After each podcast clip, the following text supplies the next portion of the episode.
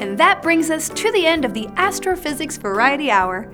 Today's show was brought to you by the process of science. You shouldn't just claim something is true. You should observe, test, and verify it. Then check it and do it again. When you need evidence to back up your explanation, give science a try. I'm Felicia Day. Good night. And remember, we are all made of interstellar gas and dust. 527 times.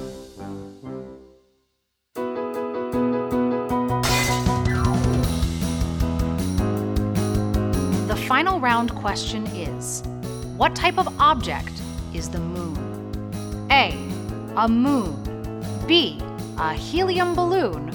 Or C. A ravioli. Ooh, I totally know this one. I choose D.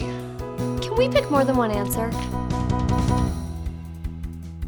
The spiders are back. We need to figure out how they keep tracking us.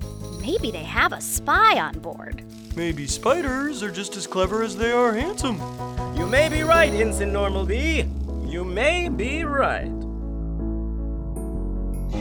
Which is ultimately why objects go down instead of up. I know. Can I just please have some quiet time so I can finish this before my deadline? Of course, I can certainly appreciate the gravity of your situation. Did I even tell you about my Apple story? Oh, for the love of Sir Isaac Newton is back as a ghost.